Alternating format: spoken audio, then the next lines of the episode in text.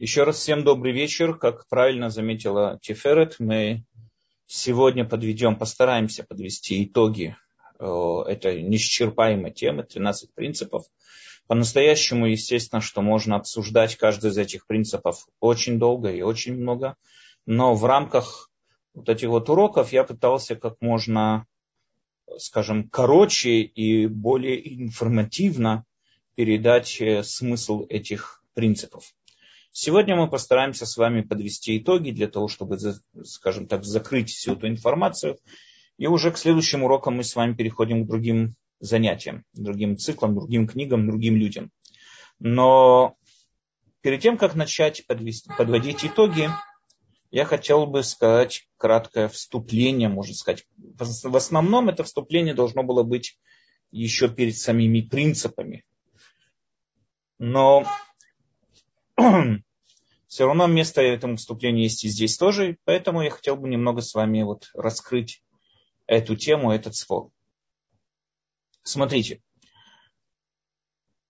у нас есть, я даже не знаю, как сказать, два подхода или два пути к вере, которые нам предлагает, вот слово вера, что собой означает вера, который нам предлагает, с одной стороны, Рав Иуда Алеви в своей книге Кузари, и путь, который нам предлагает Рамбам, который мы с вами разбирали, мы с вами видели, и мы вот э, да, разбирали его.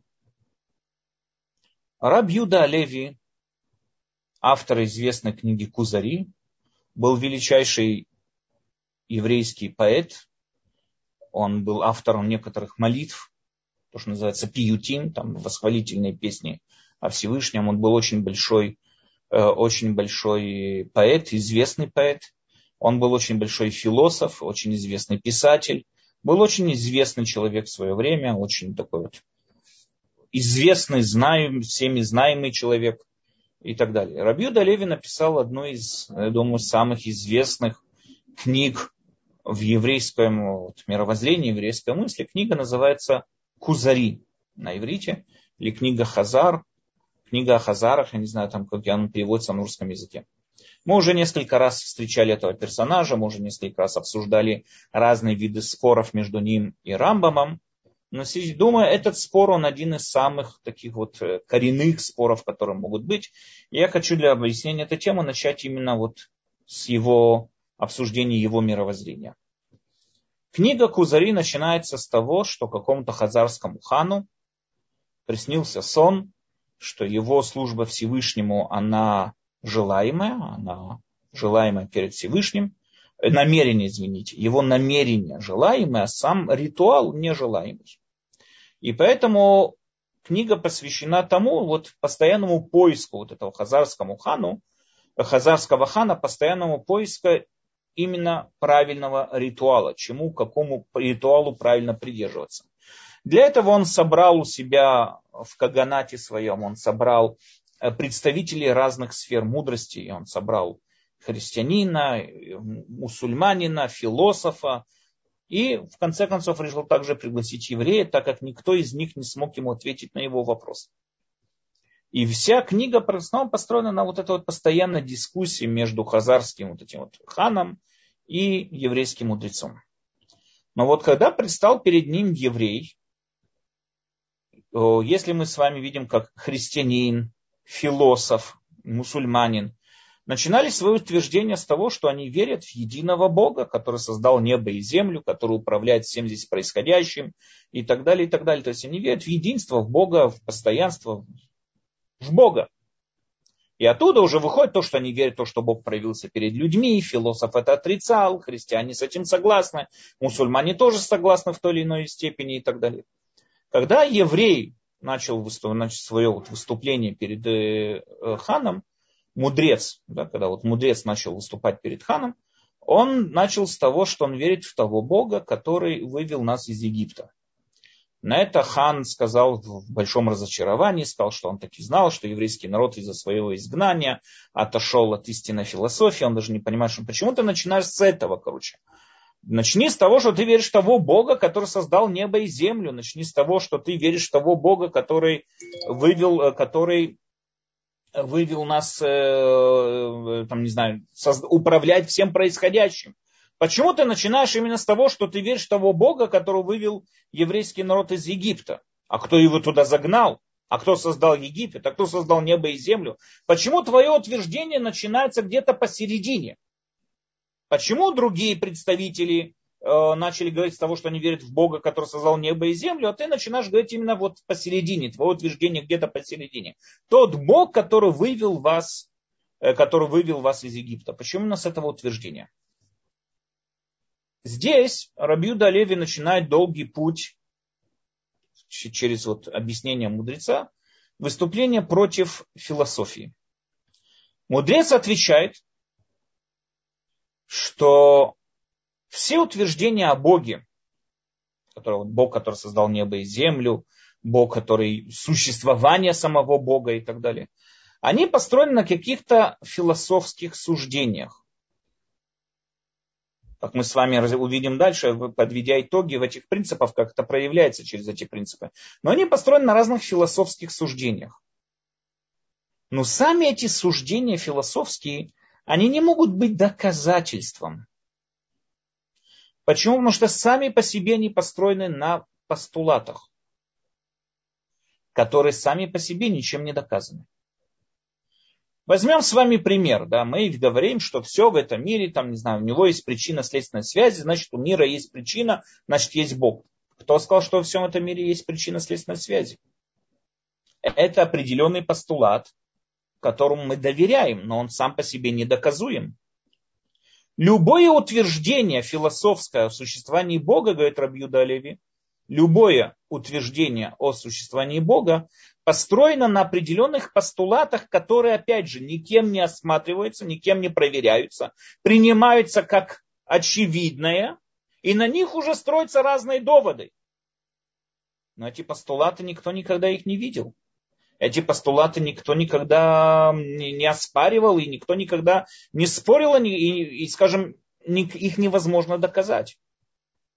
Поэтому если весь фундамент, каким бы логично философским построенными суждениями и доводами он не, он не был бы построен, весь фундамент, если он стоит знаете, на постулатах, все, он рушится. Потому что весь фундамент построен на каких-то недоказуемых вещах. То, что построено на постулатах, говорит Абьюда Леви, это ни в коем случае, говорит мудрец, да, который, который приводит Раби Далеви, ни в коем случае не говорит об истинном, то, что происходит, а только говорит о том, как я себе это представляю. Так как это мои постулаты, я в них глубоко верю. Поэтому это говорит мне то, что вот я, как я вижу происходящее в этом мире, как я вижу все, что здесь происходит. Но это ни в коем случае не говорит мне о том, что по-настоящему происходит. Здесь мудрец дальше в дальнейшем разделяет между математикой и логикой с одной стороны и философскими суждениями с другой стороны. Математика и логика, в основном дедукция, если мы будем говорить там более уточнять, они построены на стопроцентных логических суждениях, неоспоримых. Там не может быть спора. В математике спора быть не может.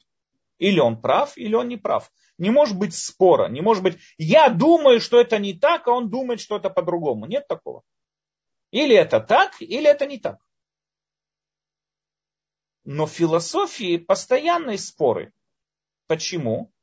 Потому что, как мы уже сказали, философские суждения не говорят ничего об объективном мире и не могут ничего говорить об объективном мире. Они говорят только о моих, лично моих философских суждениях, как я, как философ, думаю о том или ином.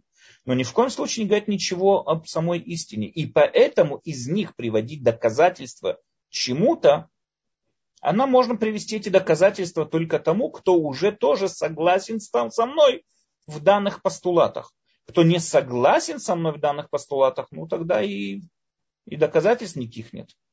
То есть, если мой собеседник согласен, что все в этом мире подчиняется причине следственной связи, он согласен со мной, тогда отсюда я уже могу привести доказательство, что есть Бог. Но если он оспаривает это, кто говорит, а кто сказал, что все в этом мире построено на причине следственной связи, кто сказал, что это так, ну тогда и весь его разговор между мной и им никакого быть не может. Потому что изначально мои постулаты он не принимает. Рабью Далеви приводит примеры, там, сколько у нас есть философских суждений об э, не знаю, строении мира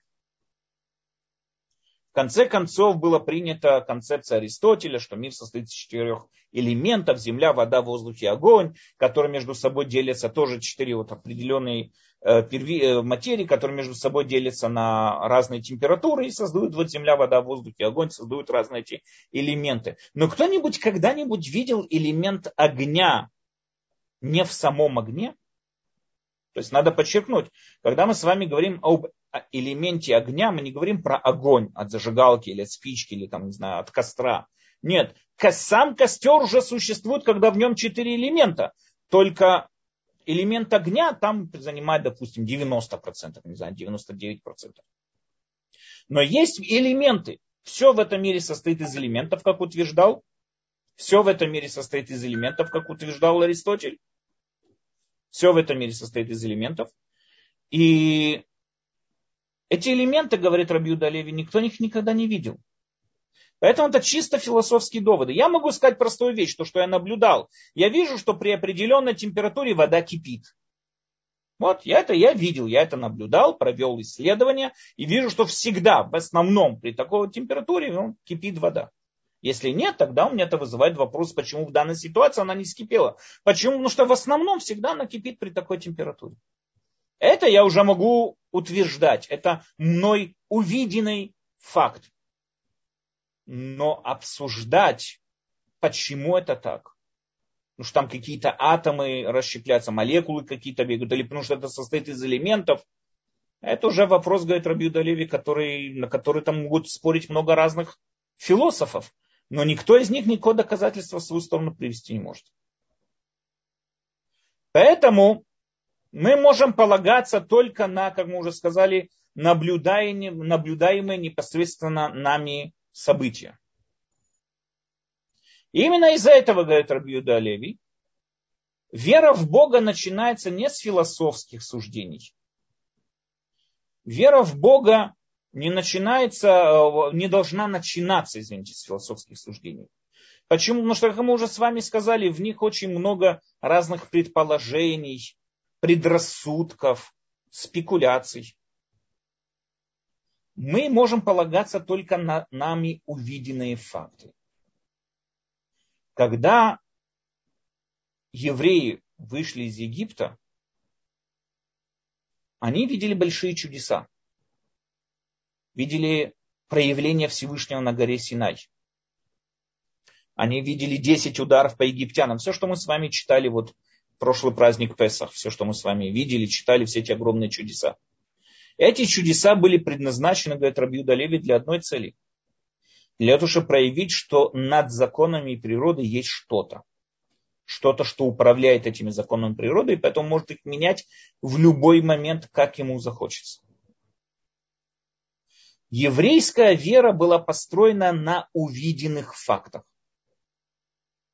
И только после того, как вот евреи увидели эти факты и передавали их широким фронтом. Надо понять такую вещь. Тора передается не просто один другому человеку сказал. Нет, она передается целыми поколениями, то, что называется широким фронтом. Она передается всем людям из поколения в поколение постоянно. Тем самым образом у нас есть четкое свидетельство из поколения в поколение о тех чудесах, которые происходили в тот или иной момент, как любое другое историческое событие, которое мы знаем, откуда мы знаем, что был Александр Македонский, или откуда мы знаем, что был там Наполеон, потому что эта информация поступает к нам из разных источников или передается широким фронтом. То же самое здесь. Тора, она не поступает с разных источников, но передается широким фронтом. И это делает, скажем так, эту информацию более, э, э, ну, скажем, доказуемой, скажем так, да, то есть информация, которая неоспорима, которая рассказывает нам о том, что наши предки видели своими глазами, не видели величайшие чудеса. И именно поэтому с этого момента Рабьюда Леви и начал рассказывать о вере в своего, в нашего Бога. Именно из-за этого. То есть, опять же, вопрос хазарского хана был, почему ты начинаешь мне рассказать о своем Боге посередине, где-то там каких-то исторических событиях, там Бог, который вывел из Египта. Почему ты мне рассказываешь мне о, о том, что Бог создал небо и землю? Говорит Рабью Далеви, нет, потому что то, что Бог создал небо и землю, кто сказал? Кто это видел? Ты, хан Хазарский, был во время создания неба и земли? Нет, кто тебе, откуда ты это знаешь? А, это какое-то философское вычисление, какой-то довод, построенный на философских суждениях. Ну, так э, не обязан это принимать. Может, да, может, нет, не обязан принимать. Потому что любой такой довод построен всегда на постулатах, которые сами по себе неоспоримы. Но то, что человек видел своими глазами, то, что человек наблюдал сам, записал в документ, который это постоянно передается всем народам следующему поколению, который всем, весь народ передает следующему поколению и так далее, и так далее. Эта информация уже можно доверять. И после того, как мы уже узнали через эти огромные чудеса и проявления Всевышнего на горе Синай, что есть Бог, сейчас мы уже можем поверить, что Бог создал небо и землю. Таким образом, по мнению Рубы, Рабиуда Олеви, доказательство и путь веры к Всевышнему лежит не через философию. Доказательство и путь к Всевышнему лежит не через какие-то доводы, а лежит напрямую через увиденное мной, нами, или полученная информация из, из неоспоримых источников. На это можем полагаться. И поэтому, когда кто-то нам задает вопрос, почему ты веришь в Бога, говорит мудрец, от имени Рабьюда Леви, говорит мудрец, я верю в Бога почему? Потому что он открылся передо мной при выходе из Египта. Я верю в Бога потому, что он открылся передо мной на горе Синай. Я видел, я видел, я лично не видел, но получил информацию от неоспоримых источников о том, что было такое событие, что были такие огромные чудеса, и поэтому я им верю. Я, в них, я им доверяю, я в них верю. Но ни в коем случае строить на философских доводах веру, говорит Рабиудалев, это совершенно лишнее. Потому что придет любой другой философ, который всегда спорит твои постулаты. А спорив все твои постулаты, рушится все твои, все твои суждения и обсуждения. Все просто разрывается, все рушится и не имеет, ничего не имеет никакого смысла. Можно сказать такую вещь, что Рабьюда Леви практически был первый ампирик, который, я не знаю, который записал свои эмпирические утверждения в книгу. Я не знаю, может быть, среди греков тоже были какие-то ампирики. Э, у меня в голову кто-то именно не приходит, который до такой степени полностью отрицал именно э, доводы, построенные на постулатах, как Рабьюда Леви. В дальнейшем мы знаем там уже э, сотни лет после него уже пришли такие люди, как Дэвид Юм, Брекли, Джордж Лок, которые начали оспаривать рационализм и раскрыли вот это вот импери... империтическое течение философии. Но мы видим, что Рабьюда Леви, он был раньше их на несколько сотен лет, и он уже первый, кто утверждал вот эти утверждения против рационализма. Это мнение Рабьюда Леви. Рамбам. Рамбам, как мы с вами знаем уже, и вы уже не раз его учили, изучали, естественно, полностью полное противоречие этим утверждениям.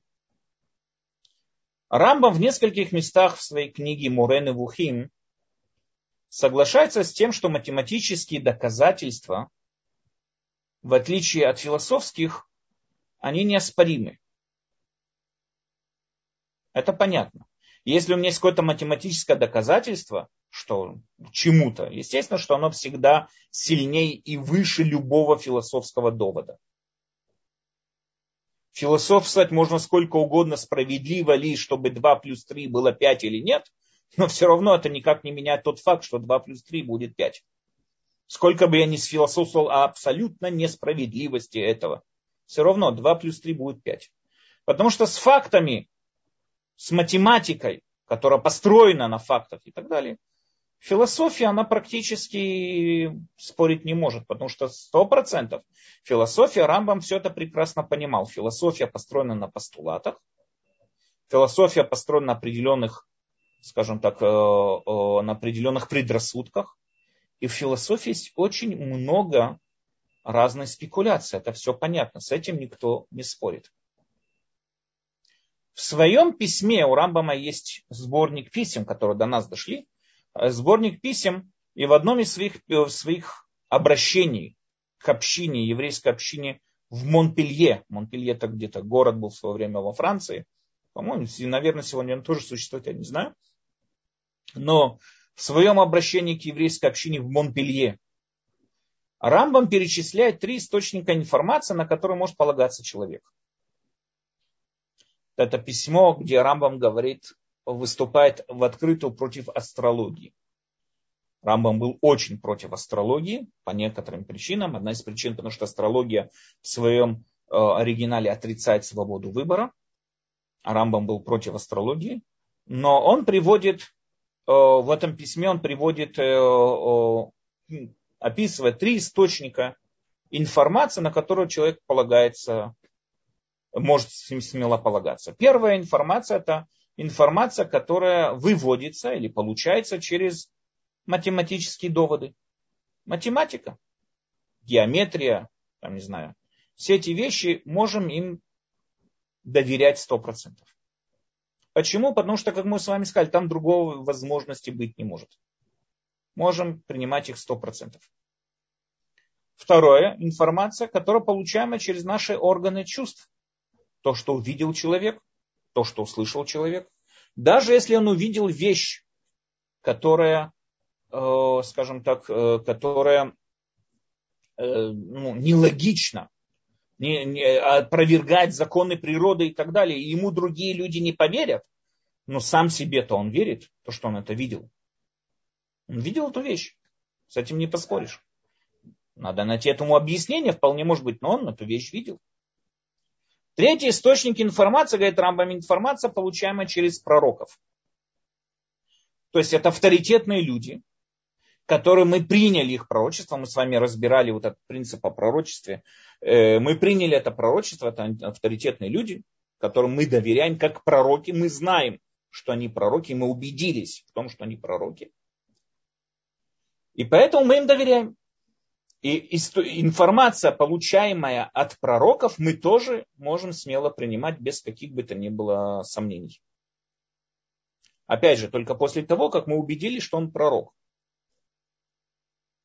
Но с другой стороны, Рамбам пишет в некоторых местах, пишет и в законах, книге законов, и в других этих, в других своих сочинениях он пишет, что если пророк пророчествует против принципа Торы, если пророк что-то говорит против принципа Торы, например, пророк, который пришел сказал, что надо служить язычеству, или пророк пришел и сказал, что там язычество сказало ему служить, или Бог сказал служить язычеству, не имеет значения кто и как.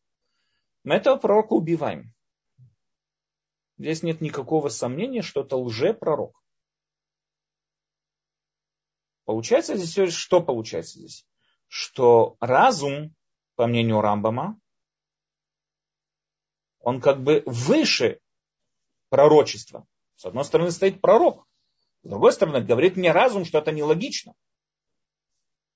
Но надо здесь понять такую вещь.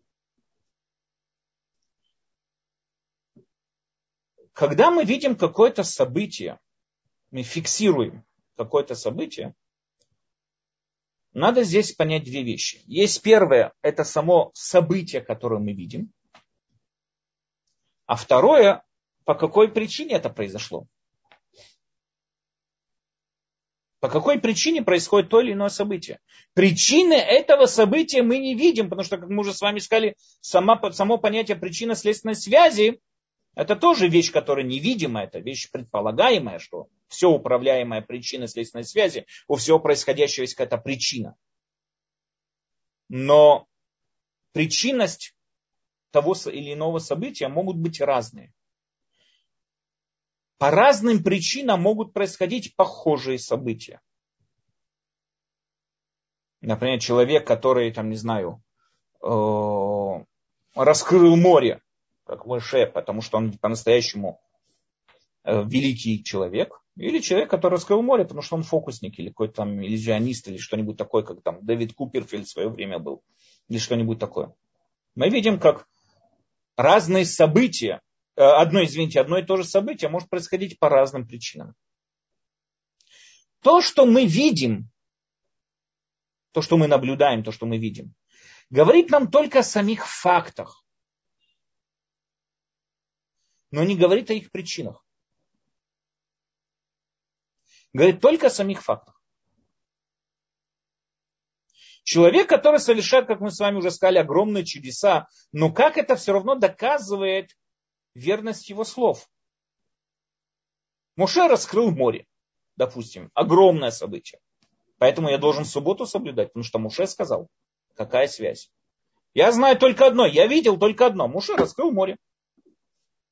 Были люди, которые там по разным свидетельствам ходили по воде, или которые превращали там вино, воду в вино и так далее. Что это нам говорит? Что с этими людьми очень прикольно проводить время. Мы всегда будем там веселой компанией, у нас всегда будет вино под рукой. Но это как-то доказывает, что он сын Бога. Как это говорит? Где-то, как, где взаимосвязь? Когда мы полагаемся только на наши органы чувств, как от нас требует Рабиуда Леви, говорит Рамбам, наш мир становится очень узким. И тогда мы можем говорить только об одном. Мы можем говорить только о том, что мы видели. Что мы видели при выходе из Египта? Мы видели 10 казней, когда там Муше поднимал посох и приходили те или иные казни. Это поэтому доказывает, что Муше общался именно со Всевышним, который создал мир? Нет. Это доказывает, что Муше мог наслать кровь, лягушек, вшей, там остальные всякие наказания и так далее. Муше раскрыл море. Это доказывает, что Муше может раскрыть море. В одном из описаний Корана описывается там, как Мухаммед засунул руку в колодец и достал оттуда Коран. То есть вот рука была пустая, засунул руку в колодец, вытащил, у него Коран в руках. Они, это их доказательство в том, что это прям святая книга. Как это доказывает, что это святая книга? Какая связь? Это доказывает, что Мухаммед умеет доставать Коран из колодца. Я не умею. Он умеет. Ну все, как это доказывает, что это святая книга? Когда мы полагаемся только на наши органы чувств, и мы полностью отрицаем философские доводы, тогда в данной ситуации мы остаемся в очень большой проблеме. Наши органы чувств, наши наблюдаемые события, ничего нам не говорят за пределами этих самых же наблюдаемых событий. Они нам говорят только о самих фактах, но не о их причинах, как мы сказали. Они говорят то, что Моша умеет раскрывать море но ни в коем случае не говорят о том, что ни в коем случае не говорят о том, почему Моша умеет раскрывать море. Поэтому хотим мы или не хотим, для того, чтобы понять, что стоит за этими причинами, за этими событиями, мы должны, как называют э, уже пост э, вот эти вот ампириков, да, там, современные, скажем, философы, совершить прыжок веры.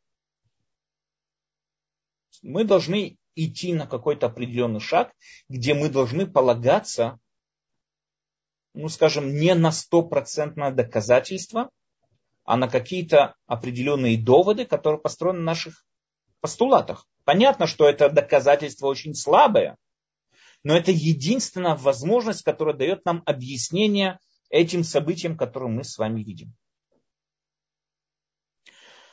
В свое время Дэвид Юм, один из наиболее известных эмпириков, которые были где-то в 1600-х, он, по-моему, жил, я не помню точно, в Шотландии, один из э, известных эмпириков, он первый, ну, известный, кто поднял этот вопрос. Мы видим с вами, что уже этим вопросом занимался Рамбам, но он первый, кто поднял этот вопрос на эту тему. Говорит, что есть, с одной стороны, мы полагаемся только на нами увиденные факты. Почему? Потому что до этого, когда миром управляла философия рационализма, э, что такое рационализм? Рационализм утверждает то, что я могу своим разумом осознать все происходящее. Я полагаюсь только на свой разум, а не на увиденные вещи. Например, я всегда привожу пример, если мы спросим рационалиста, сколько ножек у муравья, рационалист, он возьмет, не знаю, там, э, лист с бумагой и начнет вычислять, сколько точек э, опоры должен иметь муравей для того, чтобы передвигаться. Если по его расчетам у муравья должно быть 12 ножек, а мы ему принесем муравья, где у него 6 ножек, ему будет полностью наплевать на то, что мы принесли этого муравья, у которого 6 ножек. Он скажет, что это какая-то мутация, даже если мы принесем миллионы муравьев.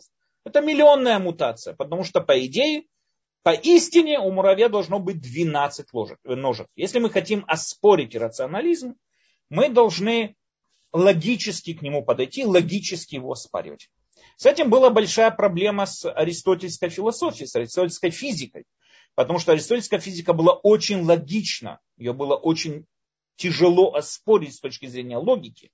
И она полностью опровергала, ну в основном, можно сказать даже, полностью опровергала э, какой бы то ни было наблюдения, какие бы то ни были наблюдения, которые оспаривают эту философию.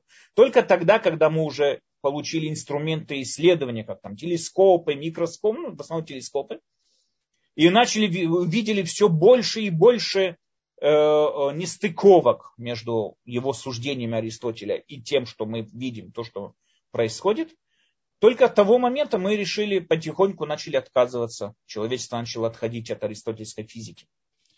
И тогда появилось новое, скажем, такое вот э, фило... суждение, да, ампирики, новое течение философ... философии ампирики, которые говорили простую вещь. Я ничего не могу ни о чем обсуждать, кроме того, как что-то видел или наблюдал. То, что я увидел, услышал, то, что я наблюдаю, только об этом я могу говорить. Все остальное это мои личные доводы. Поэтому, если я хочу посчитать, сколько ножек у муравья, я смотрю, беру муравьев, вылавливаю определенную массу муравьев и подсчитываю, сколько у них ножек. А если мои суждения говорят, что 12, так это проблема моих суждений. Это не проблема этого мира, это моя проблема. У меня что-то с головой не в порядке, потому что мои расчеты как-то не подходят с мною увиденным и так далее. Это, как говорил Марк Твейн в свое время, мир тебе ничем не обязан. Мало ли, что ты думаешь о мире. Мир тебе ничем не обязан. Он был далеко до тебя. Примерно, это мой перевод, примерно его слов. Мир был далеко до тебя, и поэтому то, что твои суждения никого не интересует. В первую очередь ставим наблюдательные опыты, а потом уже обсуждаем их. Но проблема, говорит Дэвид Юм здесь, она огромная. Проблема в том, что основа всей науки это индукти, индукция, индуктированное мышление или причинно-следственной связи. А индукция или причинно-следственной связи это тоже определенный постулат, который никем никогда не наблюдался. Это наше суждение. Я объясню, о чем идет речь. Да, мы с вами сказали такую вещь в свое время. Считалось, что есть три вида логических выводов. Есть у нас дедукция. Дедукция это общего к частному, от множественного к частному. Индукция, наоборот, от частного к множественному. Есть аналогия. Это или от общего к общему, или от, от единого к единому. Потом в дальнейшем было уже еще добавлена абдукция, там что-то связано с математи- ну, математическими больше суждениями и так далее. Но в основном то, что у нас есть, это дедукция, индукция и аналогия. К примеру, что такое дедукция? Я прихожу и говорю такое утверждение. Все люди смертны, это первое утверждение. Да? Все люди смертны. Окей. Второе утверждение. Сократ – человек. Окей. Второе утверждение тоже понятно. Сократ – человек. Вывод. Сократ умрет. Если два первых, скажем так, мной принятых постулата принимаются, все люди смертны, и Сократ человек, не может быть никакого другого вывода. Не может такого быть, чтобы Сократ не умер. Если мой собеседник соглашается с двумя вот этими вот э, постулатами, я говорю, все люди смертны, он говорит, да, да, все люди смертны, в этом спора нет. Сократ человек, да, Сократ человек, в этом спора нет. Значит, вывод, Сократ умрет. Если он говорит, нет, это не может такого быть, чтобы такой умный человек умер, мне понятно, что у него с головой что-то не в порядке. Потому что если он принимает два моих первых утверждения, он обязан согласиться с этим выводом. Второе – это индукция. Индукция идет полностью наоборот, от частного к общему. Например, я говорю, дядя Миша умер, сосед Коля умер, бабушка Маша умерла.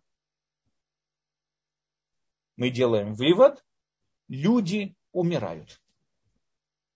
То есть я перешел от частных, мною наблюдаемых случаев, я перешел к чему-то общему, большому. Закон природы. Люди смертны. Это индукция.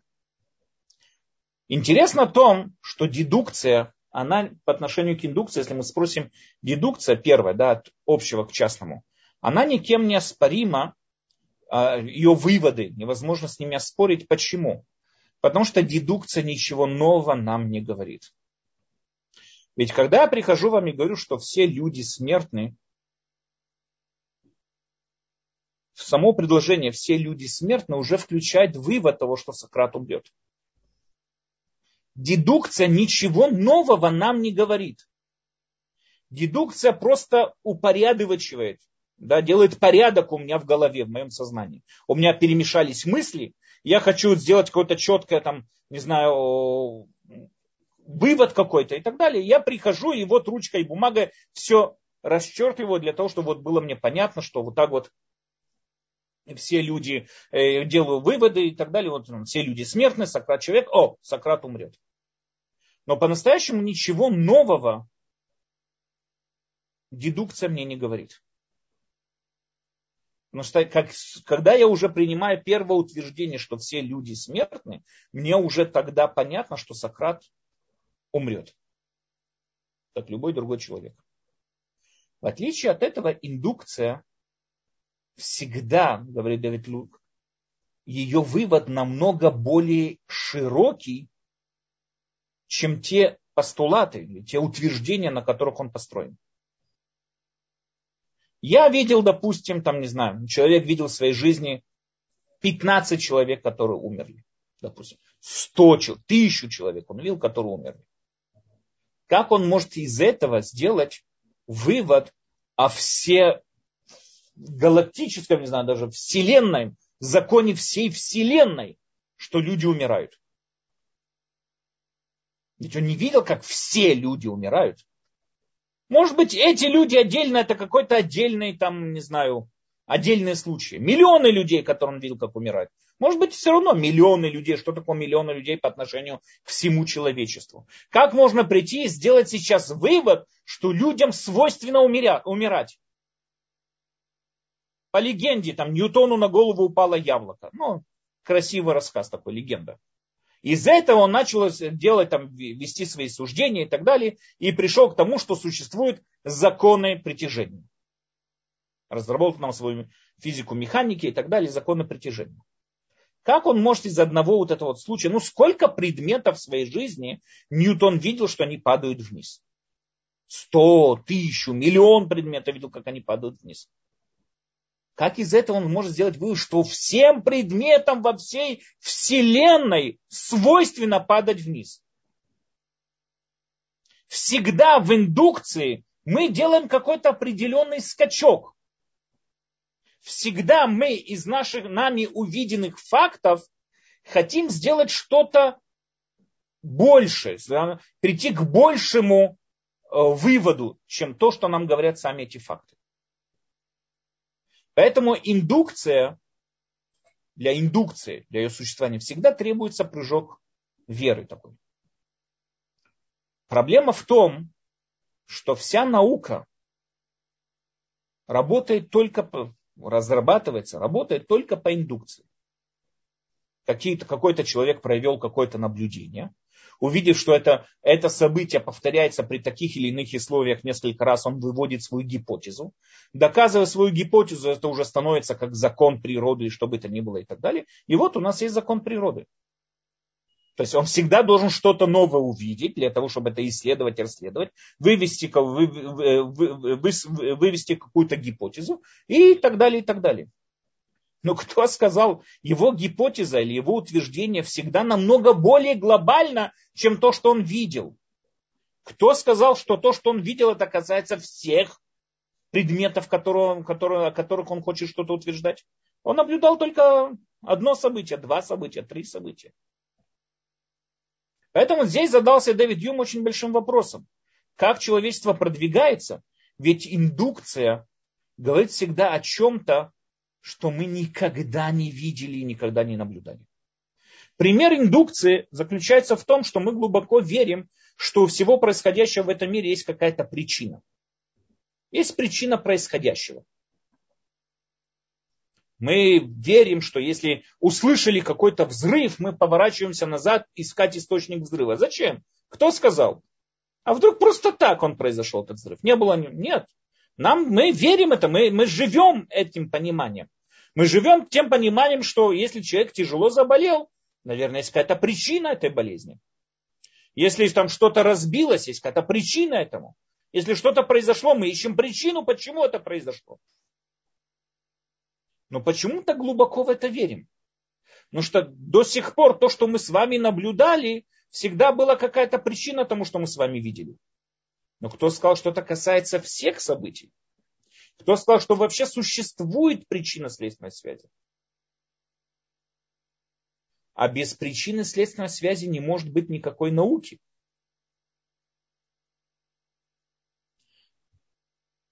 Кант пытался в свое время ответить на этот вопрос, но у него там это отдельная тема. Он там пытался совместить там, э, антологию, с, э, ну, там, совместить целые Э, утверждений, несколько видов утверждений и так далее, для того, чтобы объяснить, как это работает. И до этого он дошел до того, что мы говорим не о том, что происходит, а мы говорим о том, что, как мы понимаем то, что происходит и так далее, и так далее. У него там свои этим проблемы. Но в основном то, что сегодня многие из философов придерживаются, и то, что к чему придерживался Рамбам, существует такое понятие, которое называется, которое называется интуиция. Интуиция – это один из инструментов нашего обозрения, нашего наблюдения. Интуиция не связана с разумом, потому что разум в основном связан с вычислениями. Интуиция – это не разум. Интуиция – это какое-то определенное восприятие с помощью разума, но это не разум, это восприятие не чувствами органа. Мне на уровне интуиции очевидно и понятно что существует причинно-следственная связь. Я не могу это никак доказать, потому что это никак никем не наблюдаемо, но мне это очевидно и понятно. Мне на уровне интуиции очевидно и понятно, что у всего происходящего, мы уже сказали, есть причинно-следственные связи, и если я наблюдаю какие-то определенные факты, наверное, это касается всех остальных предметов.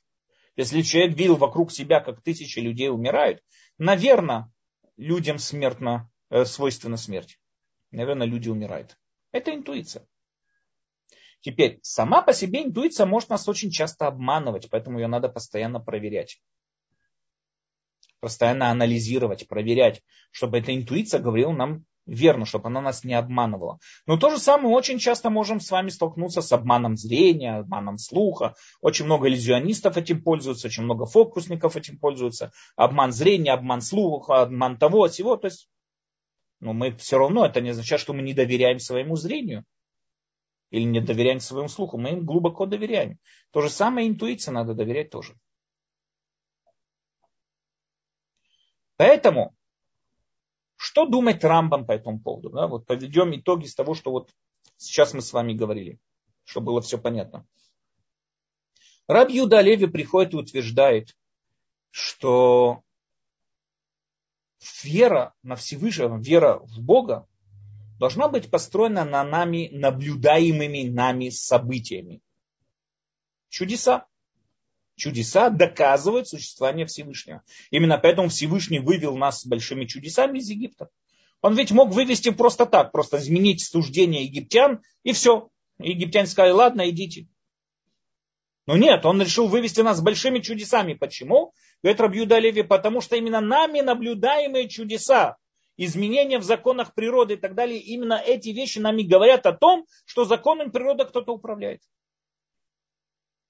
И уже после того, как я понял, что законом природы кто-то управляет, я уже могу принять эту идею того, что Бог создал небо, создал Вселенную и так далее. То есть моя вера начинается с наблюдаемыми, наблюдаемыми мною событиями. Или события, которые переходят широким фронтом другими людьми, которые наблюдали эти события. Но не философскими суждениями, которые, в отличие от математики, э, ничего не доказывают. Рамбам, Рамбам говорит против этого утверждения полная, против, полная противоположность. Мною наблюдаемые события ничего не говорят о причинности этих событий. Да, допустим, ну, не допустим, были эти огромные чудеса, которые, э, с которыми мы вышли из Египта. Да, были эти чудеса и так далее. Но что стоит за пределами этих чудес? Почему они произошли? Кто их произвел? Здесь я уже, этого я не наблюдал, этого я не видел. Это уже мои следующие философские доводы. По мнению Рамбама, то, что человек видит какого-то пророка, он видит, какой-то человек совершает чудеса, он может говорить только о том, что он видел, как какой-то человек совершал чудеса. Но если это человек, который совершал чудеса, говорит что-то против философских суждений, против суждений Торы, допустим, да, мы можем смело убить этого человека. Потому что мы, да, он совершал большие чудеса, но это не говорит нам о том, что он сам по себе большой человек. Для того, чтобы мы поняли, что это большой человек, что перед нами стоит большой человек, для этого надо в первую очередь, чтобы мы э, поняли, что стоит за, предел, за этими чудесами, чем является причина этих чудес. Поэтому, по мнению Рамбама, конечно, философские суждения намного более слабые, чем математические выводы. Или чем информация, получаемая моими органами чувств. Но если я буду полагаться только на математику, или если я буду полагаться только на свои органы чувств, я не смогу выйти за пределы этого материального мира. Я не смогу осознать то, что находится за пределами этого материального мира. Для этого я нуждаюсь в философии, в философских суждениях. Для этого я нуждаюсь в интуиции, да, которая строит эти постулаты, на которых и держится мое философское суждение. Я могу ошибаться в философском суждении, сто процентов. Поэтому я всегда должен себя проверять, всегда контролировать, чтобы этих ошибок не было. Но без глубокого философского суждения человек никогда не сможет приблизиться к Всевышнему и никогда не сможет осознать Бога. Дальше говорит Рамбам, что единственный путь который лежит Всевышнему, он лежит именно через философские суждения. Потому что, опять же, мое зрение, мой глаз, мои чувства, мои органы чувств показывают, доказывают мне только само то событие, которое я видел. Я море раскрыл. Слышь, Петя, это море раскрыло. О, я лично видел. А, а что это говорит дальше? Это уже мое личное, это уже дальше мои вы доводы, которые совершаю дальше. Если море раскрылось, было какое-то чудо и, и так далее, и так далее, и так далее. Кто стоит за этим чудом, кто способен его так изменить, и так далее, и так далее, и так далее. То есть это все построено в первую очередь. Познание Всевышнего не может быть полноценным без философских суждений. Только опять же, надо, конечно, контролировать эти суждения, проверять и смотреть, что мы далеко от них не отошли и не ошибаемся в них. Дальше Рамбам э, во второй главе в Мурен и Вухим разделяет между, скажем так, э, между мышлением разума, скажем так, которое построено на фактах, между общепринятыми нормами. Моральные нормы, общепринятые нормы и так далее. В общепринятых нормах морали нет никаких фактов. Они просто общепринятые. Объясните мне, почему надо пожилым людям уступать место в автобусе. Почему? Он старый человек. Ну да, надо слабым помогать. Почему? В общепринятых нормах, будь то моральные нормы или какие-то другие нормы, нет никаких рассуждений, обсуждений, построенных на фактах. Там нет фактов. Это просто общепринятые нормы. Надо понять, откуда берутся это общепринятые формы, и не всегда они правдивы, не всегда они правильны. Но они с фактами не имеют никакого отношения. Для того, чтобы убедиться, говорит Рамбам дальше, пишет уже во второй части Мурена Вухин, что для, эм, скажем так, для осознания правильности норм, да, моральных норм, каких бы то ни было норм, так как они не построены на фактах, нам требуется источник, стоящий за пределами фактов, то есть нам требуется пророчество. Пророк может прийти и сказать, это норма правильная или неправильная будь то пророчество Муше и Тора, записано впоследствии этого, или будь то любой другой пророк, который может прийти нас и отругать за то или иное. Но самое главное, заповеди Торы в основном, как мы с вами видим, в основном построены на определенных нормах. Нету в них никакого разумного мышления. Они за пределами фактов. Но то, что мы можем постичь, то, что можем достичь своим разумом, там пророчество не требуется. Потому что мы можем его сами, сами достичь. То есть то, что построено на фактах, нам пророк не нужен. Мы можем это сами понять. Пророчество там совершенно лишнее. И более того, у пророка нету никаких, скажем так, эм, преимуществ над обычным человеком. Первые заповеди на скрижалях завета которые говорят, что мы должны верить в том, что есть Бог, и нельзя поклоняться другим, другим богам, они, как считает Рамбам, сущность существования Бога, оно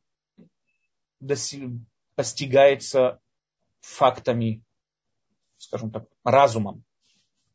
Это доказательство, постигаемое разумом. Когда мы с вами начали только заниматься этими принципами, первым принципом мы уже рассматривали с вами одно из таких доказательств, которое использовал э, Аристотель в своих писаниях и так далее. То, что есть Бог, по мнению Рамбама, это вещь совершенно очевидна. Человек, который это оспаривает, он просто глупец. Он глупый человек, который это оспаривает. В еврействе он даже считается мерзким человеком. Потому что если он оспаривает очевидные вещи, это только по той причине, что он хочет избежать каких бы то ни было обязанностей.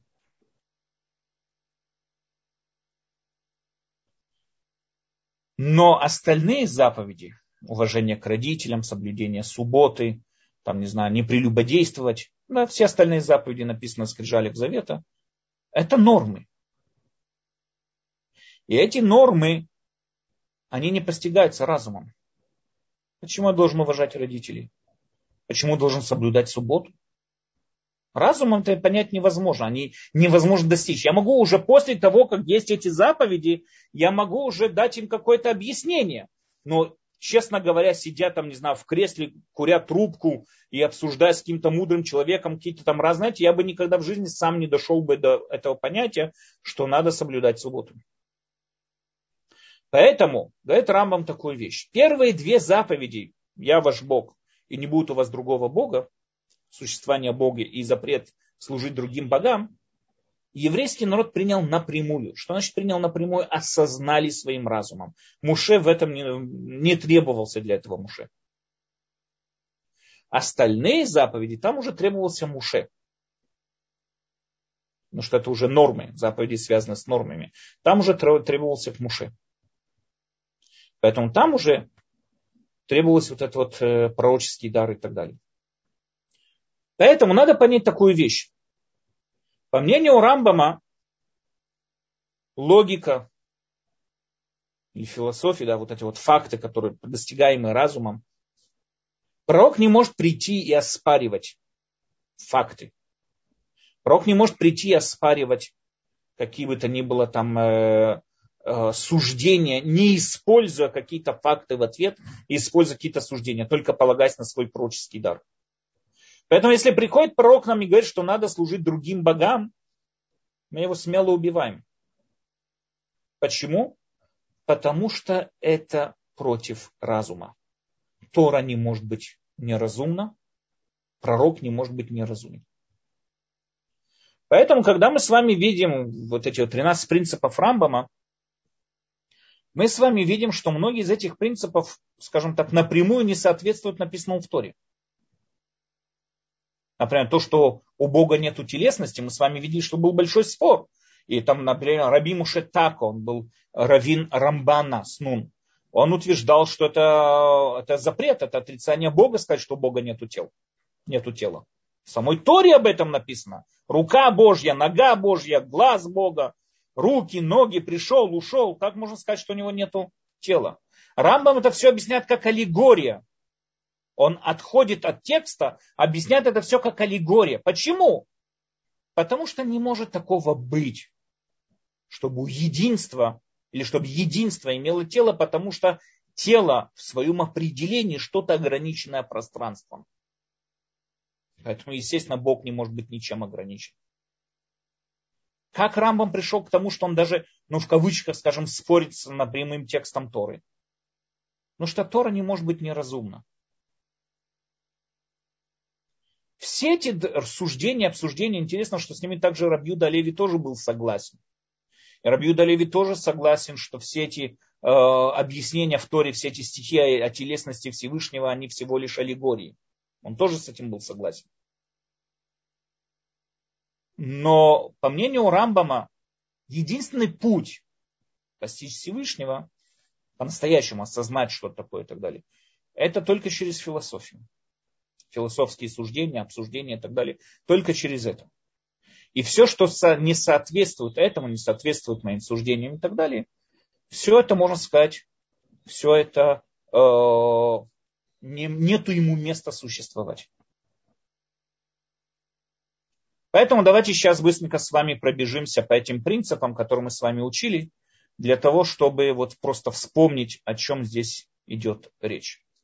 Первый принцип еврейства утверждает о том, что существует Бог, существование Всевышнего.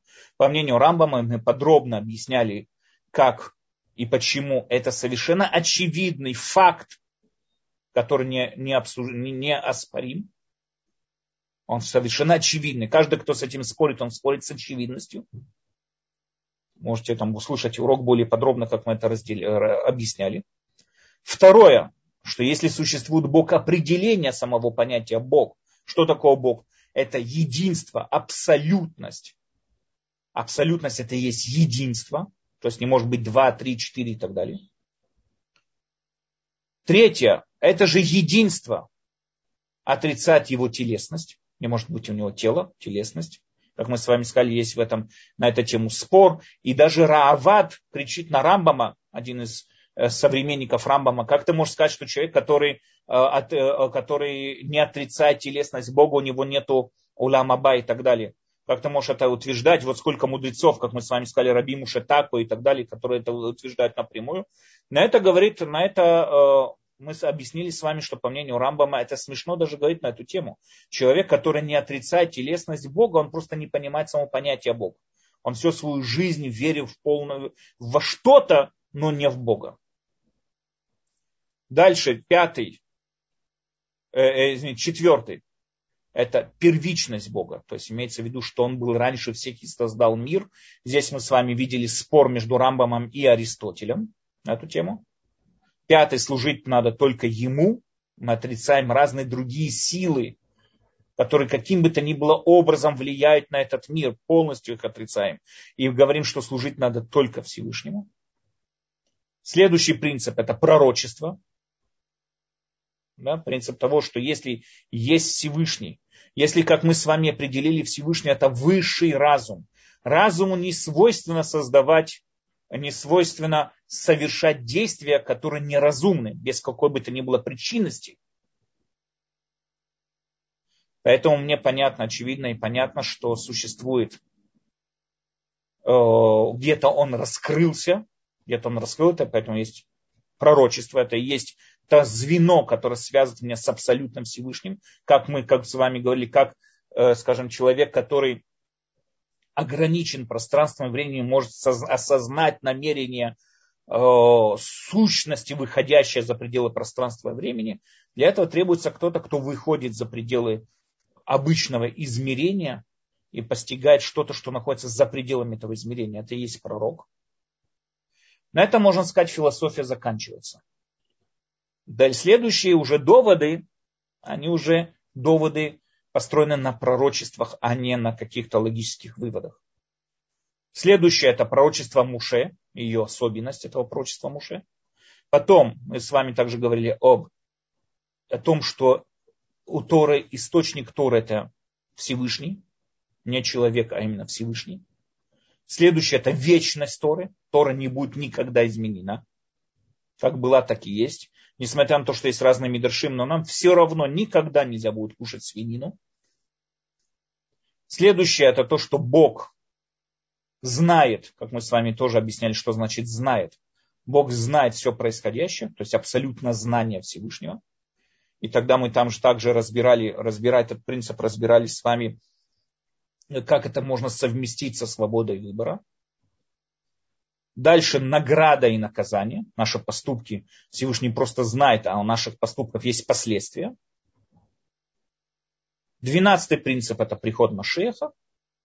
И тринадцатый принцип это оживление мертвых. Все эти принципы мы более не менее пытались, прошли по ним э, подробно, пытались их подробно затронуть.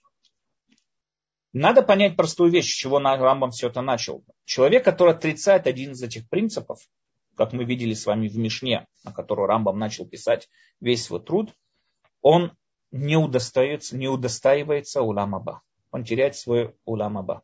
То есть этот человек, он не верит в Тору и не верит в иудаизм. Таким образом, подведем вот сейчас краткий итог всего, что мы с вами видели – по мнению Рабьюда Олеви, это, это коренной спор, который, можно сказать, проходит насквозь всего еврейства. По мнению Рабьюда Олеви, прямое доказательство Всевышнего могут быть нами наблюдаемые чудеса, события, не философское суждение. Потому что философское суждение, как мы сказали, всегда может быть оспоримо. По мнению Рамбама нет. То, что мы наблюдали, это только факты. Эти факты нам ничего не говорят о том, что стоит за пределами этого. Они никогда нам не могут сказать, что это есть Бог что эти чудеса, их источник Бог. Может быть, Муше был какой-то фокусник или какой-то, не знаю, что бы это ни было, или сошлись каким-то образом, э, сошлась каким-то образом ситуация и так далее. Мы наблюдаем только, можем э, говорить только об наблюдаемых фактах. Но если мы хотим понять, что находится за пределами этих фактов, нам требуется рациональное мышление, философия, и никуда от этого мы далеко уйти не можем. Поэтому Рамбам утверждает, что только через философское мышление мы можем дойти до познания самого Всевышнего. Окей, друзья, на этом мы с вами закончили обсуждение этого труда Рамбама. Закончили 13 принципов.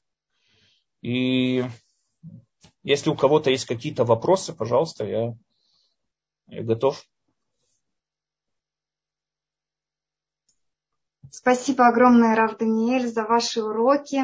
И огромное спасибо нашим участникам, что так допоздна учатся вместе с Толдот. Да, это всегда. Нет, это не просто. Я бы, наверное, заснул. На следующей неделе, Рав Даниэль, начинаем новый проект. Расскажите, да. пожалуйста, немного. На следующей неделе я хотел бы с вами затронуть еще одного. Смотрите, про Рамбама опять же, мы только дотронулись, скажем так, да, только вот дотронулись его. Э, по-настоящему, конечно, его труды, они огромные.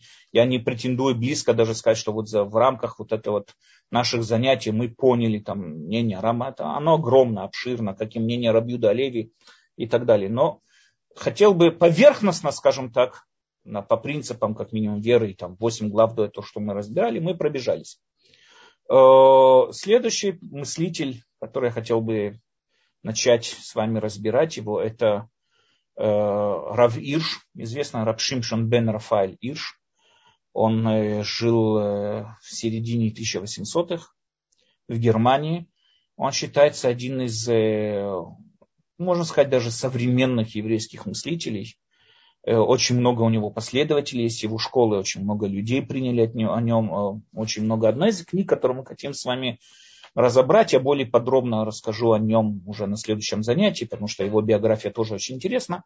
Одна из книг, которую я хотел бы с вами разобрать, это книга Хурев. Книга Хурев – это книга, где он пытается объяснить э, актуальность выполнения заповедей в наши дни. Почему в наши дни Тора не потеряла свою актуальность. Каждая глава занимается определенной заповедью Торы, где он пытается, где он пытается объяснить и уговорить нас, скажем так, э, почему это актуально в наши дни тоже выполнять ту или иную заповедь. Теперь надо понять такую вещь. Я взял это как э, очень большой проект, потому что Рав Ирш, он, в нем очень много, в нем очень много риторики. Он был очень известный человек, который был очень красивый немецкий язык. Его совсем недавно, лет 10, чуть больше, там, 20 назад, не, больше, где-то лет 20 назад, его перевели очень хорошо на иврит. До этого перевод его на иврит был не очень хороший, его вот лет 20 назад перевели на иврит. До этого он был на немецком. Эта книга Хорет была написана на немецком. И этот перевод на иврит, он и так, надо, знаете, надо всегда прижу, все равно же как перевести, не знаю, Пушкина на украинский язык или что-нибудь такое. То есть это что-то около, но это не то. Его риторика очень большая и так далее. Эм, я попытаюсь как-то передать эту риторику.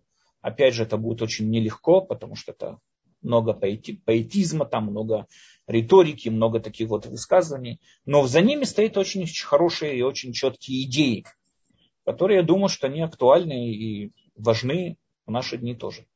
Поэтому без Раташем мы в следующий раз немножко поговорим о самом человеке, кто такой Равиш, что он собой представляет, и без Раташем мы тогда начнем с вами уже рассматривать более подробно саму эту книгу, которая называется Хорев. Хорев, я знаю, сегодня есть на иврите, э, на русском ее нет, это очень тяжело. Э, на немецком, есть также она на немецком, на иврите. Мне кто-то сказал, что я когда-то на французский перевели. Вот попытаемся с вами разобрать эту книгу. Спасибо огромное, Рав Даниэль. Есть поднятые руки, есть вопросы. Пожалуйста, первый вопрос о Виталь Хая. Добрый вечер. Здравствуйте, Ферет. Да, Хорошо, что время немножечко это самое сдвинулось, это удобнее. Спасибо. Э, у меня очень маленькие вопросы, очень хорошие дали примеры индукции и дедукции. Вы можете аналогию привести? Вроде это такой простой вопрос, и я задумалась, и мне бы хотелось вас услышать. Э, аналогия в основном это когда мы делаем сравнение между, не переходим от частного общего, а между общим и общим, между частным и частным. Дядя Миша умер, значит дядя Петя умер тоже. Ага, спасибо. Это аналогия. Если китайцы, живущие в Азии, они там, не знаю, кушают бананы, значит, филиппинцы, живущие в Азии, кушают бананы тоже. Угу, угу. Спасибо большое. Надо, конечно, обязательно, я только так перевел просто поверхностно, надо, конечно, понять, доказать, что между ними есть какая-то связь. Не просто, если там дядя Миша был алкоголик, а дядя Петя, он там спортсмен, так это не означает, что он тоже умрет так же, как и дядя Миша. Но, во всяком случае, если мы приводим более-менее похожие ситуации, это уже аналогия. Класс, спасибо. Спасибо вам большое, Виталий. Следующий вопрос от Ланы. Есть ли вообще общечеловеческие нормы, всеобщая мораль? Есть много факторов, влияющих на моральные ценности только той общности людей, но не всего человечества в целом. Совершенно правильно. Смотрите, по мнению Сократа есть. Сократ говорит, что всегда человек стремится к добру, делать хорошо не всегда человек знает, что такое хорошо, но по мнению Сократа проблема человека заключается в том, что он не знает, что такое хорошо. Можно сказать тогда, что по мнению Сократа общий человеческий моральный принцип это, э, это принцип добра, стремиться к добру и так далее. Только человек не знает путь к этому добру. Э, скажем так, Сократ бы сказал, что Гитлер, он тоже хотел сделать добро, только вот он не знал и не понимал, что такое добро, это была его проблема в его незнании. Аристотель с этим спорит, и мы тоже с этим спорим, потому что, по мнению Сократа, мы Я имею в виду еврейские мыслители в основном с этим спорят. Тоже не все, есть там разные э, Рабисхок Израиля и разные другие, которые э, согласны с этим мнением, но Рамбам в основном оспаривает это мнение, потому что оно отрицает свободу выбора. Означает, что все люди хотят делать добро, только проблема в незнании. По мнению Аристотеля нет, все люди хотят. Вопрос, что они хотят. Хотят расширить свое владение, хотят расширить свое знание и так далее. И, но выбор есть. Это не проблема в том, что они не знают, как себя правильно вести, а проблема в том, что человек может знать, что ему правильно и неправильно делать, но вести себя совсем по-другому.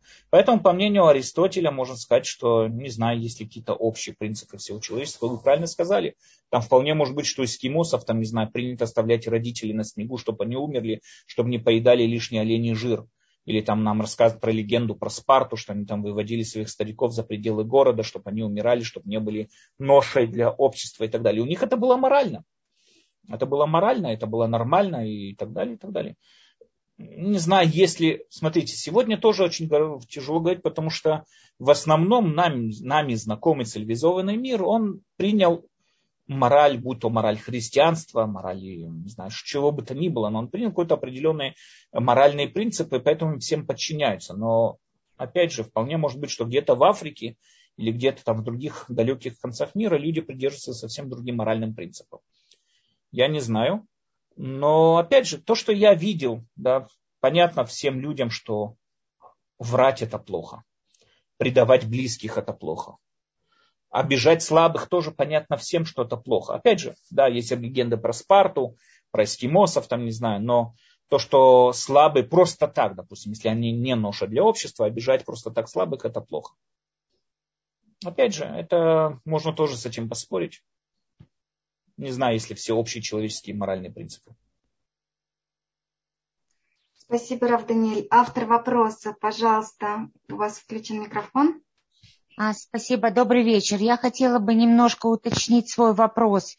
Вы знаете, я разделяю ценности и мораль вообще. Для меня ценности – это такие общие понятия, которые называются предательство, любовь. Каждый хочет, вот мы любим, чтобы нас любили, да? Это такие просто отдельные слова. А вот для меня мораль – это гораздо более емкое понятие. Это как каждый народ или общность людей а, работает с этими ценностями или как она их понимает. Потому что вы говорите вот по поводу слабого, например. А, да, но вот я буду считать по своему понятиям, что а, поступок другого, он аморальный, а по его понятию он будет глубоко моральный.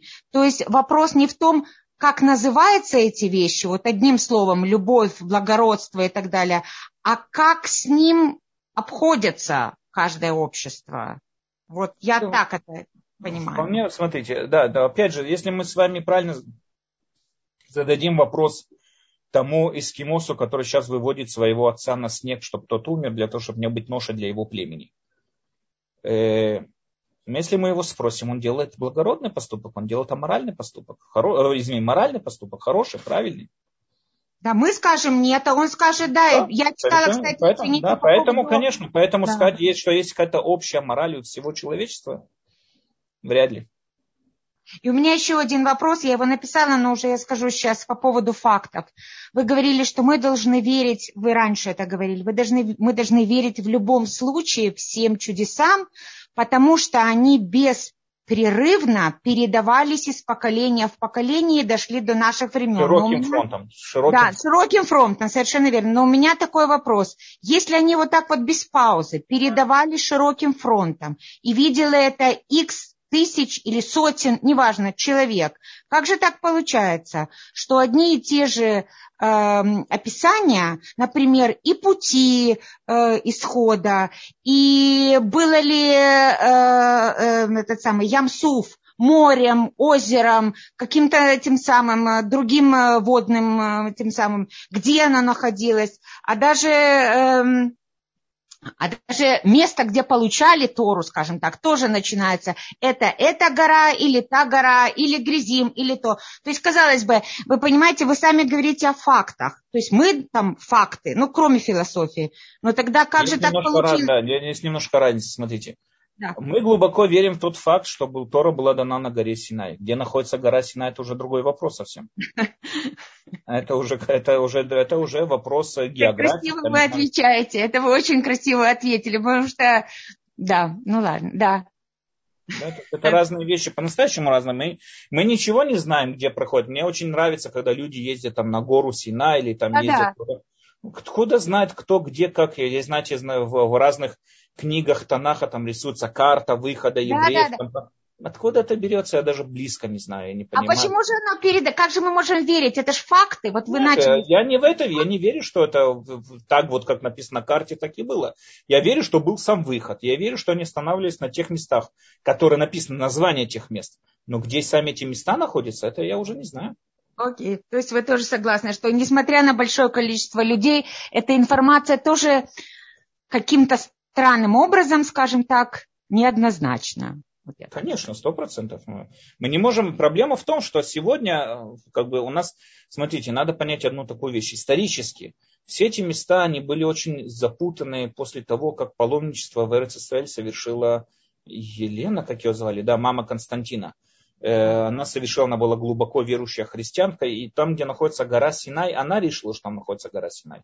Это была, она увидела гору посреди пустыни, сказала, о, о, о, вот здесь, наверное, евреи получили Тору. Она увидела какую-то пещеру возле Бетлехема, сказала, о, здесь, наверное, Иисус родился. Она, то есть у нее были какие-то видения, не знаю, что там с чем-то связать, но вот она, она решила, где что находится. С тех пор через христианство таким-то образом осталось и в нашем сознании тоже. Я, у нас нет традиции, где находится сама гора Синай.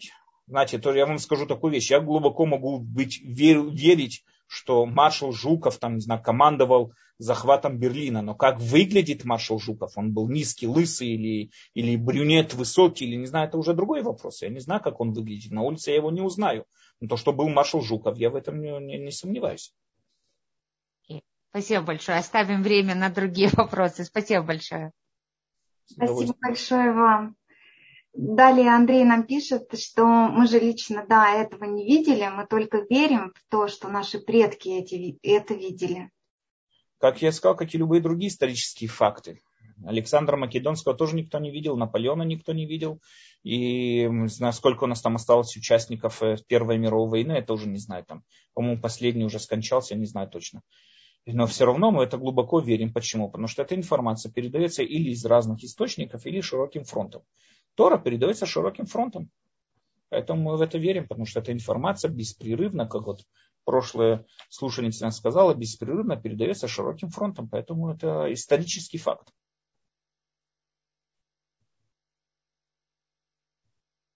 Да, спасибо. Следующий вопрос голосовой, пожалуйста, Геннадий. Шалам лекулям. Я вот на вопрос Ланны хотел ответить. Я, в принципе, в чате уже тоже написал, что общечеловеческие ценности мораль есть. Это э, семь заповедей новых. Другое дело, что не все их исполняют. Но, в принципе, поскольку Всевышний еврей, евреям дал 612 заповедей, а остальным народам 7, вот они и есть общечеловеческие ценности. Да, совершенно верно. Совершенно верно. Эти заповеди, они совершенно Э, логичные, рациональные, и э, они как бы, да, поэтому не обязывают всех. Совершенно правильно. Спасибо большое. Здесь Елена тоже пишет, но на эту же тему. Даже если человек видел лично неоспоримо произошедшее чудо, в его голове может сложиться свое личное нечто, и докажи потом, попробуй. Вполне правильно, конечно, да. Человек может то, что мы с вами видели, то, что утверждает Рамбам, что не всегда нами наблюдаемые факты говорят об истинности их источника и говорят об истинности их причинности. Поэтому там э, без философских суждений далеко мы уйти не можем. Спасибо огромное. Э, следующий у нас чат э, на канале Толдот YouTube. Денис пишет нам, если бы Бог не дал человеку разум, то тогда потребовался бы свод правил, по которым человеку нужно жить. Бог дал человеку шанс самому выбирать между добром и злом для него самого человека. Так что э, человек выбирает, что хорошо ему, а Бог выбирает тех людей, что хороши ему. Так ли это, Рафаэль? Ну, можно сказать, да. Можно сказать, да. Человек выбирает, э, опять же, что значит то, что хорошо ему. Человек должен выбирать не то, что хорошо ему, а то, что хорошо в общем. Потому что одному человеку хорошо одно, другому хорошо совсем другое. Мне хорошо, чтобы Петя жил, а другому соседу хорошо, чтобы Петя умер. И поэтому понятно, что мы не должны выбирать то, что хорошо мне или другому человеку, а должны выбирать то, что в принципе хорошо. Что такое в принципе хорошо, что такое в принципе плохо. Для этого требуется пророк, который может нам сказать, какие нормы хорошие, какие нормы плохие. Человек, который идет этими нормами, он, естественно, приближается к Всевышнему. Далее спрашивают на ночь, конечно, такие вопросы. Что такое смерть? Разве живые знают? Ну, я понимаю, мое понятие смерти это полное противоречие жизни. Жизнь это человек, который э, мыслит, думает, осознает, воспринимает, понимает. Смерть это полное противоречие всему этому. Что там можно еще сказать? Спасибо, Рав Даниэль. Здесь уже благодарят, что потрясающий урок. И спасибо вам огромное да, за интересный урок. Туда раба пишут много благодарности. Большое спасибо всем. Я очень ценю, что все остались до, до этого времени, до этого часа. Да? Хорошо. Тогда без Рата мы с вами увидимся уже в следующий раз с новой книгой. И начнем уже новый путь. Всего всем хорошего.